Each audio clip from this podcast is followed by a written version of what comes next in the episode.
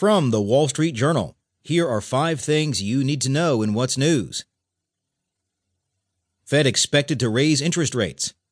The Federal Reserve is almost certain to say it is raising its benchmark short-term interest rate to a range between zero point seven five and one percent, and that it expects to lift it further in coming months. An increase this week would mark just the third since officials lowered rates to near zero during the financial crisis. Two Russian spies charged in massive Yahoo data breach. Federal authorities have charged four men, including two officers from Russia's spy agency, with hacking computer systems at Yahoo and stealing personal data that affected hundreds of millions of Yahoo users, in the first such case to directly target the Russian government. House lawmakers reject Trump wiretap allegation. The top lawmakers on the House Intelligence Committee on Wednesday rejected an allegation made by President Donald Trump earlier this month that his phone line was ordered tapped by his predecessor.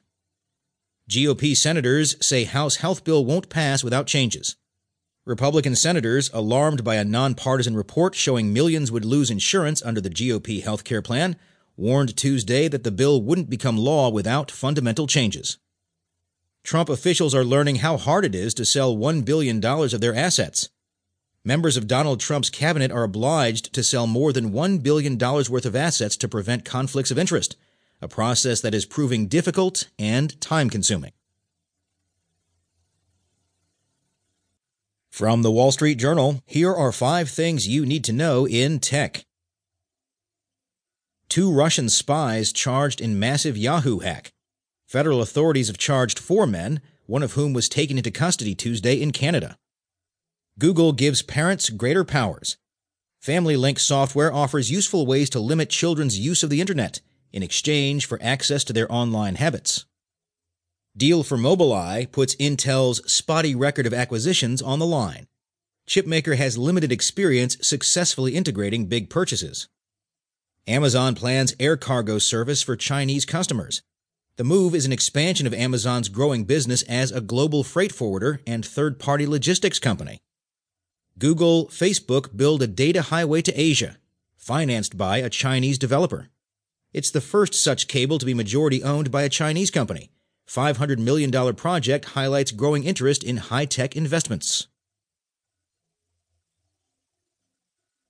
From the markets section of the Wall Street Journal, Trump officials are learning how hard it is to sell one billion dollars of their assets, by Jean Eaglesham and Ryan Dezember.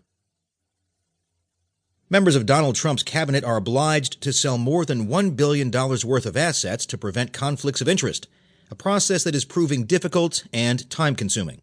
A Wall Street Journal review of those needed sales shows almost three-quarters of the total is held in illiquid assets, such as real estate, closely held companies, and stakes in private equity funds, likely extending the time necessary to unwind the positions.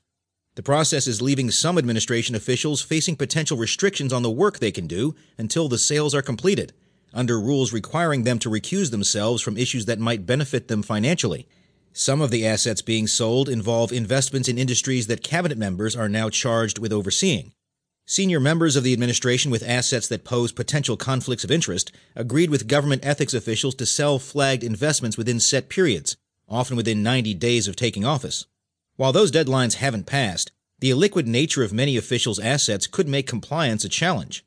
Secretary of Education Betsy DeVos, for example, is selling investments in companies that provide early childhood education, digital textbooks, and online tools for special education. Funds in which she is invested also own companies that sell parking and laundry services to colleges and universities. Those investments are among the one hundred two assets, worth at least one hundred fifty-eight million dollars, that Missus DeVos agreed to sell before she was confirmed to her post. About two-thirds of those assets have yet to be divested, but the pledged sales are actively in progress and will be completed by her May eighth deadline, said Greg McNeely, Chief Operating Officer of Miz DeVos's family office. The scale of the sell-off by the cabinet, the wealthiest in recent history, is likely unprecedented, according to ethics experts. Assets that cabinet members have pledged to sell are worth some one point one billion dollars, based on their financial disclosure forms. Those forms give only approximate values as greater than a certain amount or within a range, rather than exact figures. The minimum values given suggest cabinet members are selling assets worth at least four hundred thirty-two million dollars, according to the journal's analysis. That total doesn't include assets of senior White House officials, most of whom haven't yet disclosed their holdings. For example, a company owned by the family of Jared Kushner, Mister Trump's son-in-law and senior advisor, is in talks to divest hundreds of millions of dollars of real estate assets. Cabinet members are at risk of being unable to do swaths of their jobs because if matters arise that affect those companies they have yet to sell, they have to recuse, said Trevor Potter, a Republican former chairman of the Federal Election Commission.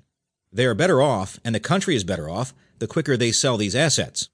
Officials are required to get a certificate of divestiture from the Office of Government Ethics before selling an asset if they want to be able to defer paying capital gains tax on the sale. A White House spokeswoman said this process is still underway for many people.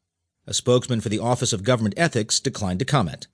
Mister Trump, who is exempt from conflicts of interest rules, isn't selling his assets. He has said he won't be personally involved in his business organization, which is being run by his two adult sons, but he remains an owner and has rejected calls to put his assets in a blind trust. Sales of private equity investments.